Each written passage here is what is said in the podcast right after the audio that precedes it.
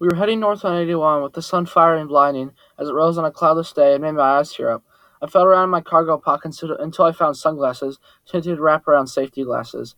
I put them on and felt better. At some point, Xavier had put on big, mirrored aviator glasses. You never answered my question, Xavier said, not taking his eyes off the road. Your name. What kind of name is Yuli? It's Ulysses, I said, embarrassed to have such a strong, unusual name. My parents might as well have named me Thor, Geronimo, or Hercules, but it could have been worse. People, because pe- most people just thought of the Union General President Ulysses S. Grant, which is still strange, but not as bad as when people really understood the name. Odysseus, the great contender, Xavier bellowed, smiling broadly as he gripped and regripped the steering wheel excitedly. he laughed. I groaned inwardly as my toes curled inside my boots, because that's precisely the reaction I avoided.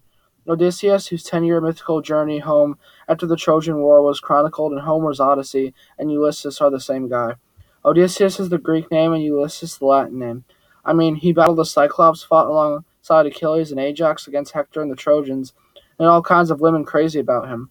That's a lot of history and deeds for a kid to live up to, even if I tried, even if I became some kind of a badass. It would always look contrived, you know? Like I was trying to be tough, but I was coming up short. How do you even know that? I asked, not hiding my irritation. You think only white kids in prep school study up on Greek mythology, Ulysses? No, I guess not. One time, my English teacher told me to read the Bible and Greek mythology if I wanted to really understand the allusions, symbols, and metaphors in literature. So I started doing that. The guy was right. Stuff started to make a lot more sense. I guess your parents must have liked the classics too, Xavier said. My dad named me. I think it was pretty much the last thing he ever did because I don't remember ever meeting him before he left my mom and me, I said, feeling pissed off and sorry for myself. Well, I barely knew my father either, if that makes you feel any better.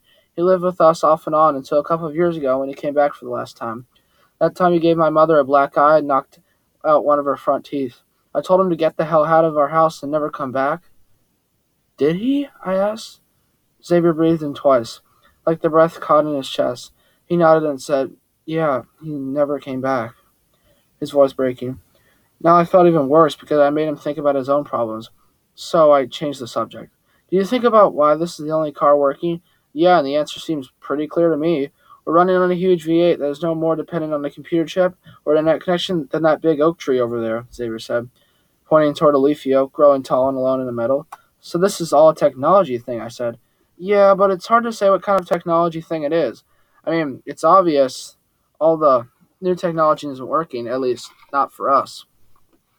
Those five words hung out there for a while as I thought about it. I hadn't considered the possibility that others might be cruising along with computers and cell phones and cars that were working fine.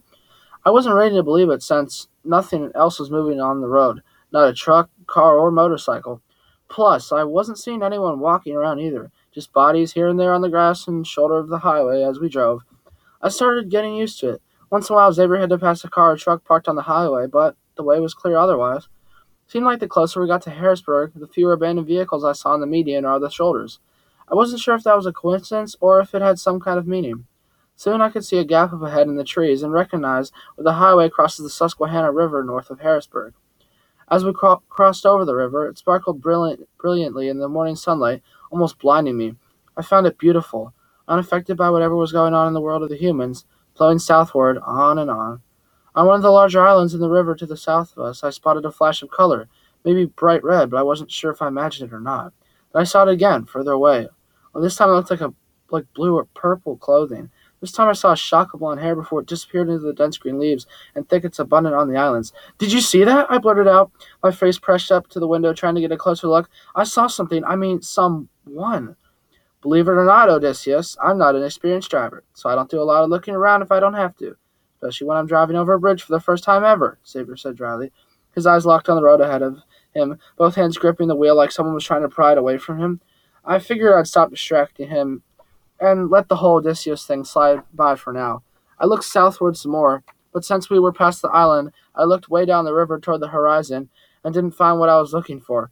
From here, I could always see the vapor clouds lifting high into the sky, like a tightly packed funnel cloud without the rotations, always a sobering sight since the unnatural phenomenon was created from the cooling towers of Three Mile Island, home of a nuclear power plant and the location of the infamous partial meltdown back in 1979. My mother was in fifth grade at the time, and she had told me it scared the daylights out of her. the evacuation sirens blaring as they fled Middletown, where Mom grew up in the shadows of the alien light cooling towers. Mom said you couldn't live much closer to TMI unless you built a house on Three Mile Island itself. Her family never moved back again after my grandfather said they all might as well drink water straight from the towers if they decided to live there a day longer. It took 15 years to sell the family house, and they got next to nothing. But Grandma and Grandpa said it had been worth getting out there to save their skins. But what I saw now was all wrong. Instead of the high, eerie, motionless vapor cloud above the cooling towers, there was only clear blue sky. Either the system had shut down or it had melted down. Not good either way.